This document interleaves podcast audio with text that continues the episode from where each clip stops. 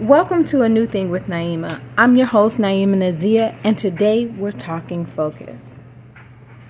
I know you hear it in the background. The child gleefully playing on the stairs, the washer machine going, but what are you really focused on? Are you focused on what it is that you need to be doing? Background noise is inevitable. Distractions are going to come. But it is imperative that you keep your focus and keep your eye on the prize. I know, I know it's easier said than done.